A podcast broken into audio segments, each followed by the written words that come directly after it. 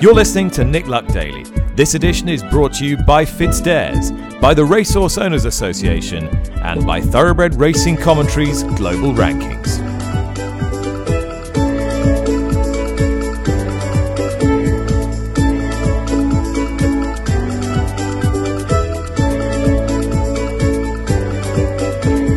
Good morning, welcome to the show. It is Friday, February the 4th. It was lashing down early doors here in TW11, but it's brightened up a little bit now. My thanks to Tom for holding the fort so well and with a variety of brilliant guests over the last week or so, as I've been in Miami and then in Saudi Arabia. Contrasting experiences, as you might imagine, but good to be back here. And tomorrow, I'm off to the Dublin Racing Festival which I'm thoroughly looking forward to. Lydia Hislop is with me this morning, and the declarations is just coming in for Sunday as well. We'll talk about those in a moment. But first of all, having discussed quite a bit who might not be at the Dublin Racing Festival, are you reasonably pleased with what you see in front of you now? Well, Ferny Hollow notwithstanding, and there's nothing that they can do about that with the horse having met his second setback in successive seasons. Yeah, I think you'd be really happy. Into that um, chasm in the Irish Arkle uh, steps uh, three Willie Mullins horses, with Blue Lord seemingly the first string of the three, with Paul Townend on board. Haut En Couleurs is there as well. He's got uh, Bryan Cooper, and Saint Sam has got Rachel Blackmore, and all three of those have the potential to become, I think, the leading novice two mile chaser in the absence of Ferny Hollow, who seemed to be pretty comfortably ensconced at the top of that pile going into this until he met his setback. Up against them, we've got Riviere d'Etel, who has already proved her worth for Gordon Elliott, won a string of races, then ran into Ferny Hollow and pushed him when they met over Christmas. And of course, she has got her mare's allowance. So that's going to be a, a, cracking race. And the Racing TV sponsored Juvenile, the Spring Juvenile, looks really good as well. Um, and that sees Vauban, who of course pushed Pied Piper um, when they met at Punchestown over Christmas. Pied Piper has since come out and embarrassed, humiliated the best of what we thought was Britain's juveniles. Vauban might have got, well, would certainly have got much closer to him had he jumped a bit cleaner and not ha- had a clean, clearer run in the straight. And he's up against Pied Piper's stable companion in the same ownership, Caldwell Construction, who until Pied Piper won the finesse was favourite for the, tri- the JCB Triumph Hurdle, Fil Dor. Um, and now he's second favourite. So he's up against Vauban, and there's a whole load of other horses that are pretty unexposed. Icare Allen for Willie Mullins, um, some horses that are yet to run for, for, for Willie Mullins, including Vadeli and Il who's making his hurdling debut, and Ben Siegel, who's a bit of a forgotten horse but has talent for Noel Meade. So that's a, a lovely way of teeing up uh, Saturday with the, those two races. The Irish Gold Cup is the feature, and it, it hinges, doesn't it, Lydia, on which Minella Indo is going to turn up. The brilliant Gold Cup winner or the rather listless character we've seen in two starts this season and with a brand new jockey. Yeah, it's all very intriguing, isn't it? So Rachel Blackmore will be um, kicking her heels during this Grade One, and instead Robbie Power, who of course is a Gold Cup winning jockey himself, he will be on board. He's only had three rides back since battling back from a three month absence with a hip fracture. Um, and only one of those three rides to date has um, really got involved in the latter stages. But clearly, connections, whoever's made that call, whether it's the owner or, or the trainer, decided that Min- Minella Endo, Indo needs something different. They gave him something different when they came to Kempton. Um, they uh, put on first time cheek pieces in an attempt to uh, rev him up for the um, fast paced battle that was at hand. In the end, he ended up going up too fast against Frodon. Um, Rachel Blackmore saying retrospectively that she didn't think it was his her finest hour. The two of them um, cut each other's throats to a large degree, but also put several opponents behind them to the sword that were just unable to keep up. And on that day, Asterion Forlonge was due to be running very well. He prefers to go right handed. He's now back left handed for this Irish Gold Cup, which is a question. And also, he does have a propensity to flow, throw himself to the floor, doesn't he? Um, so it's going to be interesting to see what Minella Indo turns up. Hasn't been necessarily at his best at this track before. He ran, uh, didn't jump very well in the Savills Chase last season.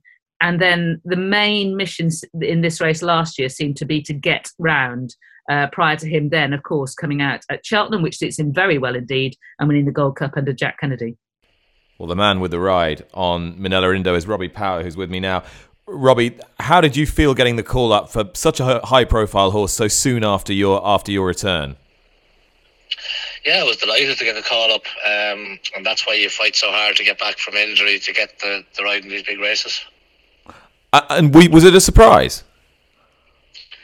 Um, yeah, I suppose it was a little bit. Um, Henry just rang me the other day and asked me would I be able to come down and sit on him. So I went down, um, jumped four fences on him on on Wednesday morning, and um, yeah, he felt great. But um, you know yourself when you get off offered the ride in these horses, you don't ask too many questions. You just turn up and, and school them and, and, and look forward to it.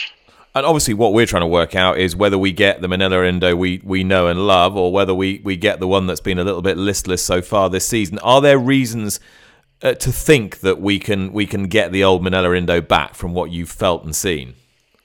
Yeah, I'm sure there is. You know, I thought he ran a very good race first time out this season in, in Down Royal. Um, he disappointed in the King George, but many horses disappointed in the King George and bounced back. Uh, Chantry House did it last week in Cheltenham, so I'm not worried about the King George run. You put a line through that and, and, and look forward to Saturday. And he felt very good. He felt fresh and well of himself when I schooled him on uh, on Wednesday. So um, yeah, fingers crossed he, will run his race. And what's your game? What's your rough game plan at the moment? Uh, I have no real game plan at the moment. I'll have to talk to Henry and, and the owners and, and, and see what they want to do. Um, I'm open to all suggestions. So, uh, say I've ever ridden the horse before, so I'll have a chat with Henry and the owners and we'll make a plan from there. And from your perspective, you're coming back from a, a pretty difficult spell with, with injury. How how hard has it been to, to get back? Yeah, it's tough. Obviously, the older you get, the the harder it is to return. But um, I've been working very hard with Enda King in, in Santry, and um, I actually was surprised how well I was when I came back after after having a couple of rides. The, the body felt very good after it, and um, that's why you have to work that, even that bit harder. Maybe 10 years ago, I would have been back a couple of weeks earlier than I was, but you have to work hard when you get a bit older to make sure you're 100% when you come back. I had in my own mind when I got the fall that I, I wanted to be back, and um, I still felt I'd, I'd, I've plenty to offer as a jockey, and I wanted to get back, and I wasn't. It never crossed my mind that I wanted to retire. You know, I wanted to get back and get back riding, and um, watching, sitting at home, having Christmas dinner, and then Stephen's Day watching horses that you could have been riding, running. That's the inspiration you need to get back, and. Uh, it was pretty hard work now sitting at home over Christmas watching all the horses and watching all the racing that's been happening when I've been out. It's, it's been hard work to watch it. So that's the kind of inspiration you need watching horses running that um, you should be riding. Well, fingers crossed for you over the weekend, Robbie. Um, best of luck. Big high profile ride for you. Thanks for talking to me. Cheers. Thanks a million, Nick.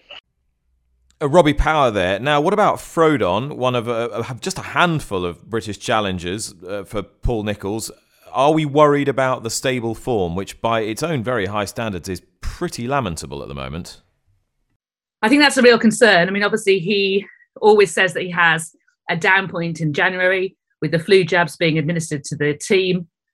But things really are pretty bad. I mean, otherwise, I'd give Frodon a strong chance. I think the track would suit him really well. His historically, Nicholls' strike rate in February does tend to improve, but it's going to have to improve fast. It is. And that all leaves us with the sort of percentage play, doesn't it, Lydia? Kemboy. I was looking through Kemboy's Leopardstown chase form and his Racing Post ratings when he's running chases at Leopardstown 174, 169, 172, 168, 168, and most recently, just the other day, 171. I mean, that's pretty bomb proof, isn't it? He's absolutely at his best there. And uh, yes, I think he'll run really well. I mean, he, Cheltenham just isn't his bag. So I think his season has probably been recalibrated partly to make this a key target for him. So both he and Frodon will come here with this being a key target or the key target in Kemboy's sense. So yeah, I think he's got a really strong chance there. If Frodon gets into that metronomic jumping, that is going to ask some questions of Kemboy because he does still adjust right at Leopardstown, but he has it hasn't, as you just pointed out, it hasn't held him back there before. It's an intriguing race, and the opening race is interesting as well. The Nathaniel Lacey Solicitors race. We've got um, Hollow Games for Gordon Elliott, who could be about to stamp himself as an Albert Bartlett horse, and I suspect he will. Stable Companion Minella Crooner going up in uh, grade and looking to prove himself as well, and a few from all the other top yards. So it's, it's going to be an excellent day. I'm really looking forward to it. And Lydia, just as we're talking, the declarations coming through for Sunday at Leopardstown. And I mean, the key headline, no appreciate it in the uh, Irish Champion Hurdle. So Honeysuckle is going to be what, fives on? Yeah, really big news that. Not um, not entirely surprising. So appreciate it. Who they've been struggling to get to the track was meant to be novice chasing this season. Course, won uh, very impressively the Sky Bet Supreme Novices Hurdle at last year's Cheltenham Festival. Um, he has now been belatedly switched to a hurdling campaign with the champion hurdle as, as his uh, first big target of the season. I suspect Willie Mullins has taken the view that he had to weigh whether he wanted to take on Honeysuckle, who's obviously got her mare's allowance and is race fit at this stage in the season where they're pushing to get Appreciate It ready for Cheltenham, or whether he'd rather take her on when Appreciate It is more fully primed at Cheltenham. Now, clearly, there's the potential of taking in the Red Mills en route, but I wouldn't be surprised if Appreciate It rocks up in the Unibet Champion Hurdle first time out this season. Uh, Willie Mullins has done it before. He did it habitually with Quevega. He did it with Penhill from his uh, novice to his um, staying hurdle season as well. So I wouldn't be surprised if that's what we see from Appreciate It. It means that Honeysuckle um, does has a, has a lot less to beat. It'll be interesting to see how Zanahiyr um, handles her because he, of course, um, has been getting closer to Sharjah in a really well orchestrated race last time. He ran extremely well, and I think he is improving. So it'll be interesting to see what he can achieve against Honeysuckle, the unbeaten Honeysuckle. And Chacun Pour Soi is there. Chacun Pour Soi is in the Dublin Chase, which I think is it wasn't a given. It's never a given with Chacun Pour Soi. So it'll be interesting to see what he can do and whether he can make any impact on the Queen Mother Champion chase and push Paul Townend into a decision between him and Energumen. You wouldn't have thought so, but if Chacun Pour Soi does something big, well, maybe.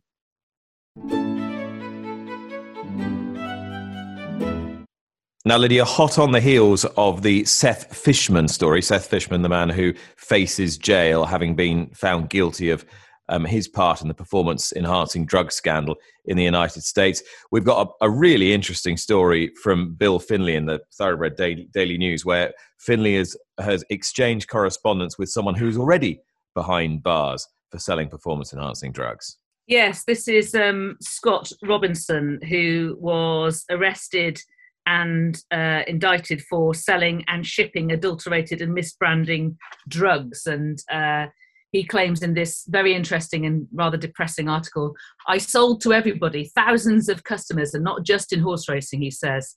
Um, he's got an 18 month prison sentence and also was, was ordered to pay a $3.8 million forfeiture. Um, and uh, one year to the day that the indictments against um, 27 individuals allegedly involved in a scheme to use performance enhancing drugs on racehorses were announced. This I'm quoting from the uh, TDN article. Robinson, a drug manufacturer and distributor, became the first of those involved in the scandal to be sentenced to prison after he pled guilty to one count of drug adulteration and misbranding. The maximum sentence for that offence is five years. He's currently serving his sentence at FCI Coleman Low Correctional Institute in Sumterville, Florida. And he was talking uh, quite openly, but not to the extent that he divulged his client list. And um, two things really struck me about the things that he had to say in this article. And they are that, um, like so many um, people who are found guilty in this area, he insisted that the substance he sold were not narcotics or performance enhancing agents, but product, products that were not harmful to the horse and contained vitamins, minerals, and amino acids. And that's part of the self narrative that what these people are doing is that because they're animal lovers, the, the drugs are um, solely therapeutics, that they're trying to ease the suffering of animals in a punishing sport. So it's kind of blaming the sport's own, uh, own culture for their um, actions using benign drugs. And the other thing, as, as they would have it, uh, and the other thing, the other narrative that, that struck me is what he said here, which is, and I think this has some merit the definition of a performance enhancing drug and a non performance enhancing drug is a very fine line and not black and white. Um, I say for it to be a performance enhancing, to be performance enhancing, it must be a drug. Well, clearly that requires some definition, the word drug. Um, I don't consider vitamin supplements and amino acids PEDs, performance enhancing drugs. But the US attorney, Audrey Strauss, after Robinson was sentenced, said that he created and profited from a system designed to exploit racehorses in the pursuit of speed and prize money, risking their safety and well being. Robinson sold unsanitary, misbranded, and adulterated drugs and misled and deceived regulators and law enforcement in the process. Just picking up on on the the Fishman case and, and the court case from earlier in the week, I, I did ask the, the BHA if they were monitoring this case, and they said we've been following the court case closely. We'll be speaking to our counterparts in the jurisdictions involved in this case to discuss any potential implications. I mean, really, Lydia, that's no more than than a statement that they were aware of it. I mean, I I, I don't I don't really see um, that there's any great declaration of intent there. No, I think they need to do more than that. This is a, a, background hum that's getting louder and louder. We've had the allegations and the events in Ireland recently. Now we've got this, which was which is a, a very serious and ongoing case. There's only likely to be more things coming out, particularly when things move um, towards or by Jason Servis. You were already talking about that with Pat Cummings uh, yesterday, and I think it's very interesting what happens next, particularly in his regard. And I tend to be of Pat Cummings's view uh, uh, as well that uh, he might be um, offering, might try and go for some sort of deal and um, or, or give what evidence he knows, and that could lead to further re- revelations and hopefully some impetus to to clean up the sport. But I think I think the BHA needs to be more conscious that uh, they need to uh, do more to reassure the uh, racing and betting public and people who have the have concern for the well-being of horses um, that they are doing as much as they can. We need to find out what they're doing, what they routinely do in the background. We need to know more about how um, or, or, why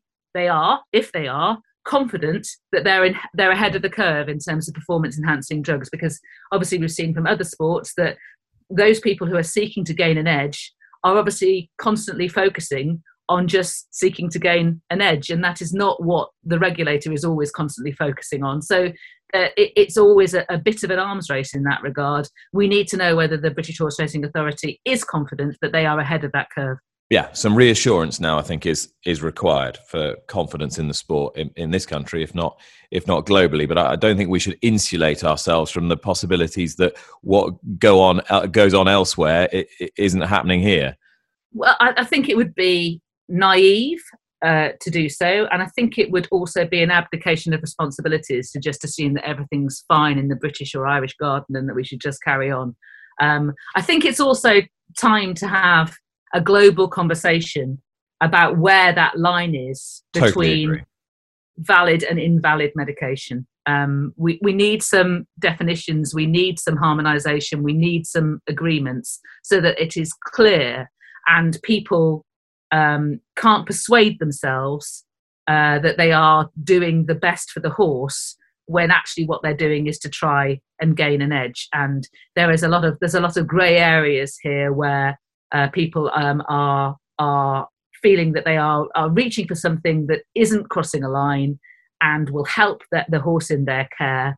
But that that line i think needs to be defined more closely Right. In other news, Lydia, one or two raised eyebrows that gambling technology supplier Playtech has signed a five year product development deal with British horse racing commercial group, The Jockey Club, um, says iGaming newsletter with a headline The Jockey Club to launch casino products with Playtech deal. Um, given our proximity to the uh, white paper uh, at the conclusion of the gambling review, it's sort of understandable that this has uh, engendered a bit of debate it seems incredibly ill timed and quite tone deaf. It might not be a coincidence that it seems to be Playtech, the gambling technology supplier, who made the release ahead of Jockey Club racecourses, key festivals coming up. Clearly, the Grand National Weights Lunch is, is coming up, followed by the Cheltenham Festival, followed by the Grand National itself. But I have to say, uh, it can be read as an extraordinary self defeating move in the long term uh, well-being of horse racing, but it can also be defended, and I, am sure we will discuss that in a moment. But one thing it it is very hard to argue against is it seems to me to be spectacularly tone deaf in the content in the context of the uh, gambling review that is currently ongoing. Now, I have been in contact with the Jockey Club this morning, and they raised a number of quite interesting points out of this. They stress that the idea of, of getting into the e-gaming space to open up new revenues for the sport is a significant part of, of what this deal is all about. So virtual sports effectively and and and e-gaming as opposed to, to i-gaming as opposed to just casino games uh, they say it's a licensing agreement which enables Playtech to attach the name of horse racing's events to their games. And without them partnering with them, the games would go ahead anyway with different titles. So this is um, simply something to avoid licensing infringements. And by partnering with them, they're then raising revenue for horse racing with profits going back into the sport. Uh, the jockey clubs say that horse racing is already operating in this space. There's Ascot games, AP McCoy, Frankie Dettori games, uh, and this is similar to what they they do when they license the production company Calm to to operate the virtual Grand National, something that I've been involved with over the last few years. Uh, they say, yeah, yes, of course, mm. of course. Um, but it's definitely not a virtual Lydia Hislop. God forbid, really, really, you don't want them to be multiplying. That that would not that would not be good. Um, I suppose first of all we should come back to the difference between e-gaming and i-gaming because from what you just said there, the Jockey Club are talking about e-gaming, so sort of like virtual reality gaming, um, and the Playtech uh, press release is fo- is focused on iGaming. They say the new content will span casino, live casino, poker, virtual sports. I suppose that that that is at e-gaming, but it's only fourth in the list, and bingo. Um, and the first offering from the partnership will be launched in time for the Cheltenham Festival. Yeah, uh, and they say they go on to say that the the products Playtech and gaming operators produce are always subject to whatever the regulation is at the time. And they say the Jockey Club's done due diligence on Playtech's industry-leading responsible gambling measures um, because clearly they support safe gambling, and they say they have a track record of creating successful sports iGaming products, in particular successful horse racing iGaming products. I suppose what you really need to know is oh, how much money, how much revenue is this going to generate for the sport, and and does that then make it it worthwhile, whatever your ethical stance on this. Absolutely, we need to know how much how, how much money is involved. Um, I think that's that's only fair um, because the Jockey Club are lending their historic credibility to this company by allowing them to use the names of their historic races and their historic racecourses, and, and that shouldn't be sold cheaply. There'd also be a, a, concern about you know what racing's long term future is um, in the modern world, given the direction of travel, the uh, the more more and more risk averse society of the modern world, and the moving towards a sort of virtual space. I suppose there would there might be some concerns that um, the Jockey Club racecourses are conspiring in their own downfall, but I also would like to know what that due diligence that you refer to is. I really want to know what that is. And I want to know what that is, not just for Playtech, but for every gaming or betting company that every racecourse uh, has an, a commercial arrangement with, because clearly over the years there have been instances where uh, companies that sponsor uh, races or have a commercial relationship with uh, racecourses, but also with with trainers as well. Don't forget, and and, and potentially with with riders as well, um, have been found um, not to have uh, a resp- responsible gambling measures and not to be pursuing safe gambling. So I want to know how good that due diligence is, and I think that's a really important and pressing question. And I think it's really important and pressing because it seems to me that any any any old iron. Any new betting firm can uh, put their name against some top races at top race courses and get the advert- advertisement that way. And I would like to know what questions they are asked before they do that. I'm also interested in the whole concept of where casino gaming sits with uh, betting on horse racing or, and, mm. and other sports. And like you, we discussed this before, haven't we, Nick?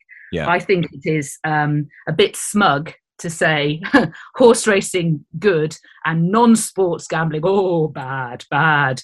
But what I do think is that there's only so much money to go around with punters, and I do think there should be separate uh, betting um, sports betting and get iGaming um, wallets because um, I think that there is, in terms of the engagement of technology, and this was shown to be the case during FOBTs, and it's certainly the kind of technology that Facebook, for example, pursues, um, and uh, also other gambling sites, ways, tricks, means to keep their players online for longer. And that is not something that sports necessarily do. The sport takes place at the time it does, and then you have to wait till the next event. Now, clearly, there can be quite rapidly the next event, but it's not as rapidly as the, as the lack of time for reflection and the time for pause as there can be with, say, casino gambling. And so I think it would be definitely good for the long term future of sports betting and horse racing. And under this gambling review, for there to be separate wallets and there's some degree of separation between um, iGaming and sports betting. I haven't heard Jockey Club racecourses advocating this, and I think they should. And the final point is that I think these are not separate entities in the eyes of the public uh, anti-gambling campaign campaigners or even necessarily governments just yet. You know, they they just see, or many of them do, gambling equals bad, and um, the the the closer linking via this deal of horse racing to casino products is very ill-timed, and as I said, totally tone deaf to the conversation, the fervid debate that's being had on this subject. It's almost as if Jockey Club racecourses aren't aware it's going on. I mean, in the, in the conversations I've had with them and what they've told me, I mean, there's a clear recognition on the Jockey Club's part that this the timing of this release isn't ideal, and that it's Playtech who released the details, not them, and that this has been in the making for 12, 14 months. So there's clearly a recognition there, but as you say, the, the timing could have been an awful lot better. Yeah, well, they were they were doing the deal nonetheless, and uh, it's best to be upfront about these things and have a good reason why they were doing it. And they have made taken some steps to explain. I think they need to provide more information. Now, a hotel, perhaps with some of the strongest horse racing connections is, in Ireland, is, is set to reopen and has been described as one of the most exciting hotel openings in 2022 by none other than Condé Nast Traveller magazine. It is the, the Cashel Palace, um, cheek by jowl with the famous Rock of Cashel. And uh, Melissa Steele is uh, running sales and marketing for the reopening of the Cashel Palace, which is now in the ownership of, of the Magnier family, having formerly been owned by Vincent O'Brien. So, in many respects, Melissa, this this is a, an entity that is coming home. Yes, indeed. And and the hotel, you know, it's been a hotel um, since the 1960s, and as you say, formerly. Um, did have a son, Vincent O'Brien, as its proprietor in the 80s. Um, but yeah, it sadly had to close in 2014, which was a huge blow to the local community to see, you know, such a central part of the town lie empty. Um, yeah, however, it was purchased by the Magnier family in 2016. Um, and since then, under a team uh, led by the general manager, Adrian Bartels, who's worked closely with Sue Magnier and Jerome Casey, it's been meticulously restored um, and brought back to life to become the stunning rural retreat um, it is now. Um, you know, for anyone that's ever visited Coolmore, that they'll know the high attention to detail um, in everything that they do there, from the way the stallions are presented to the way you know the hedges are trimmed so immaculately and um, and that same high attention to detail has been carried through in everything that the, the Cashel Palace has to offer. And it's going to be a great source um, of in, employment in the area, um, which is which is one great thing. It's also hopefully going to be a fantastic base um, for members of, of the racing community and uh, you know tourists from around the world. I mean, it, in all honesty, it's a, it's a, pretty easy sell, I, I, I guess. I, perhaps what people don't realise is is the sort of historical um, significance of uh, of Cashel itself, and, and right by the the Rock, which was, as I said, the traditional seat of the kings of Munster for years before the Norman invasion. Yeah, exactly. And as, as legend have it, had it, uh, has it, um, St. St. Patrick himself um, once visited.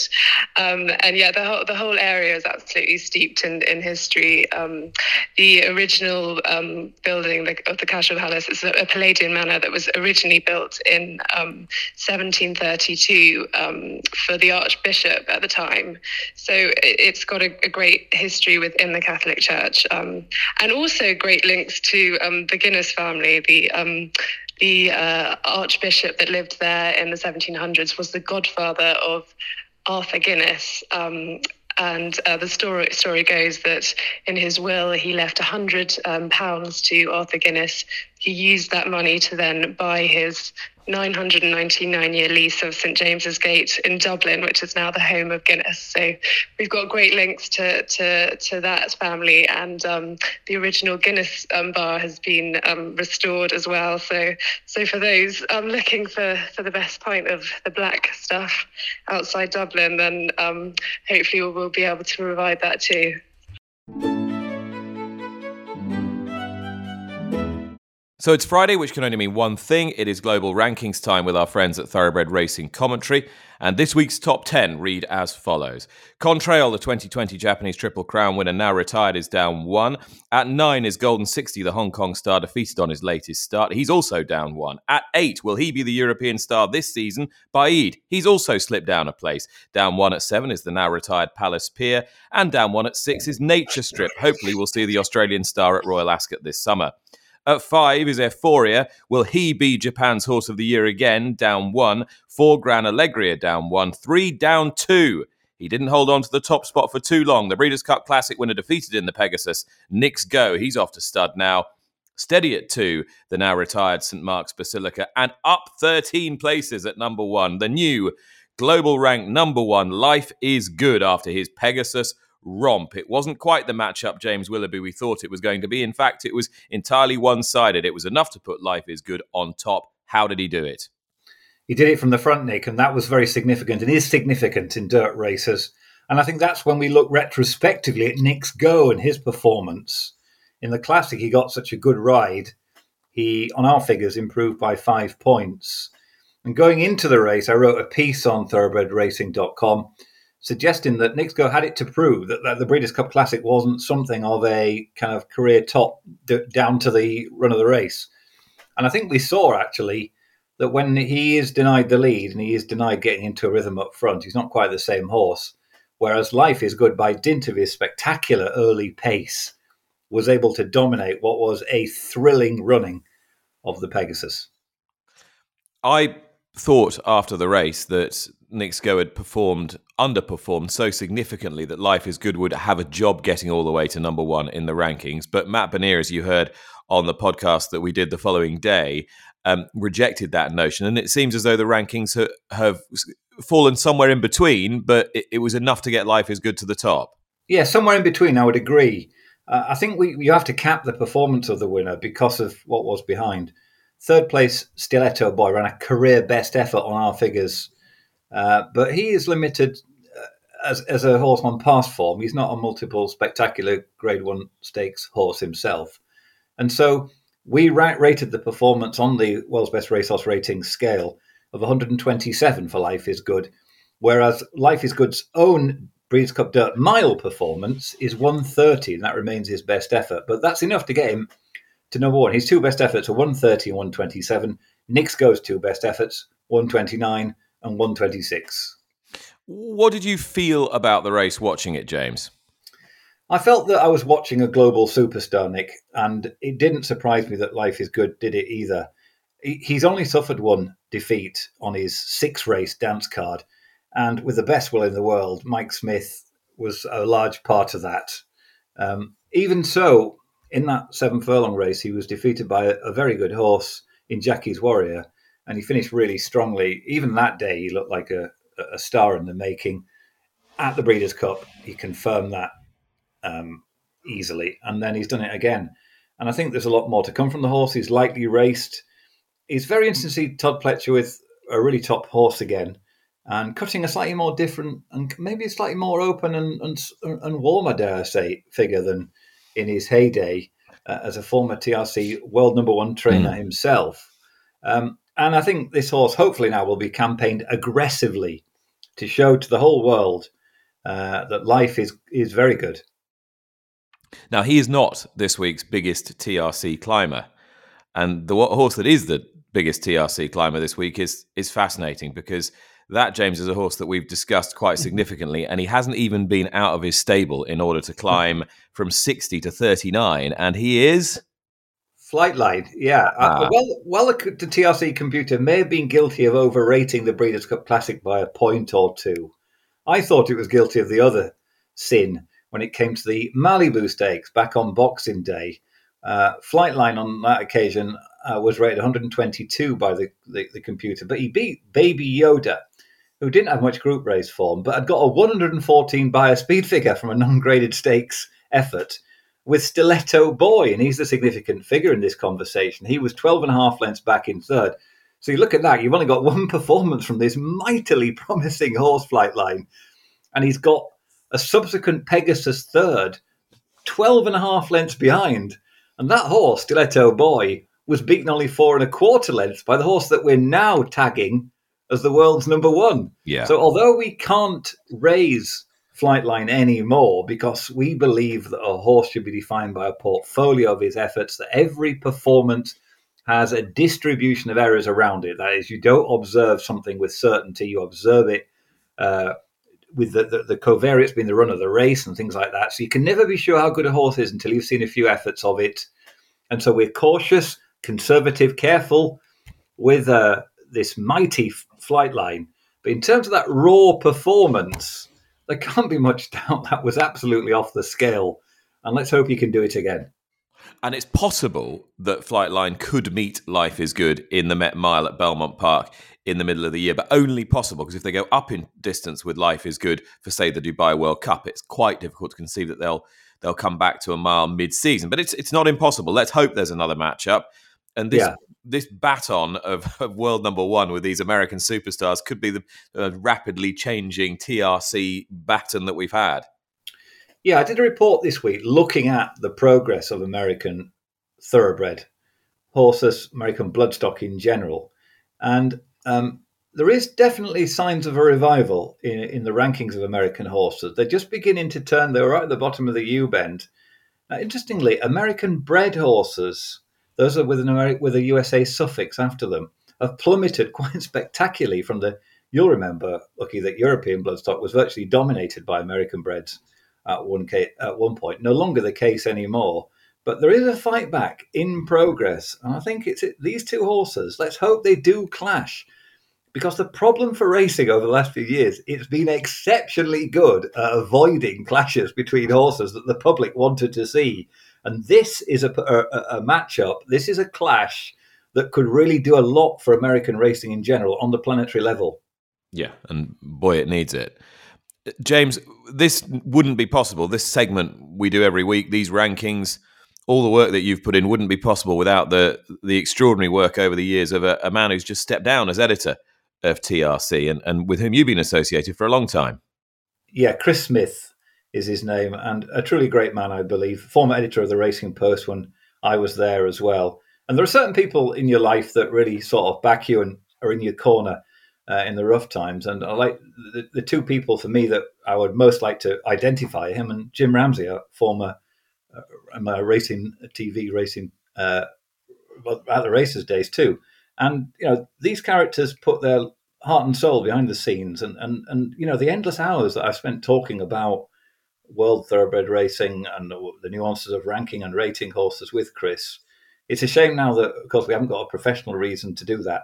But he has been replaced by someone I, I hold in very high regard in Nick Godfrey, who's another, another person I've known for ages, who's a Racing Post stalwart for many, many years. And so this will take um, thoroughbredracing.com um, to another level uh, as well as we go forward. So, you know, I think it's the, it's, it's the people in your life that make it your career worth uh, having. And, and those are two gentlemen I'd definitely like to, uh, to tag.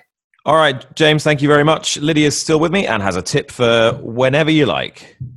I'm going back to a horse I have tipped before, and I was frustrated when Don Levon ran into uh, a race that was more steadily run than I was expected, eh, than was expected by me, certainly in, in the Lanzarote. Uh, he now runs at Sandown on Saturday over just shy of three miles. I think that long straight, the rise of the straight, is going to suit him really well. So it's Don Levon in the 255 at Sandown on Saturday, the 5th of February. Lydia, thank you very much. Thank you very much for listening. It's good to be back. We will see you again on Monday. Bye bye.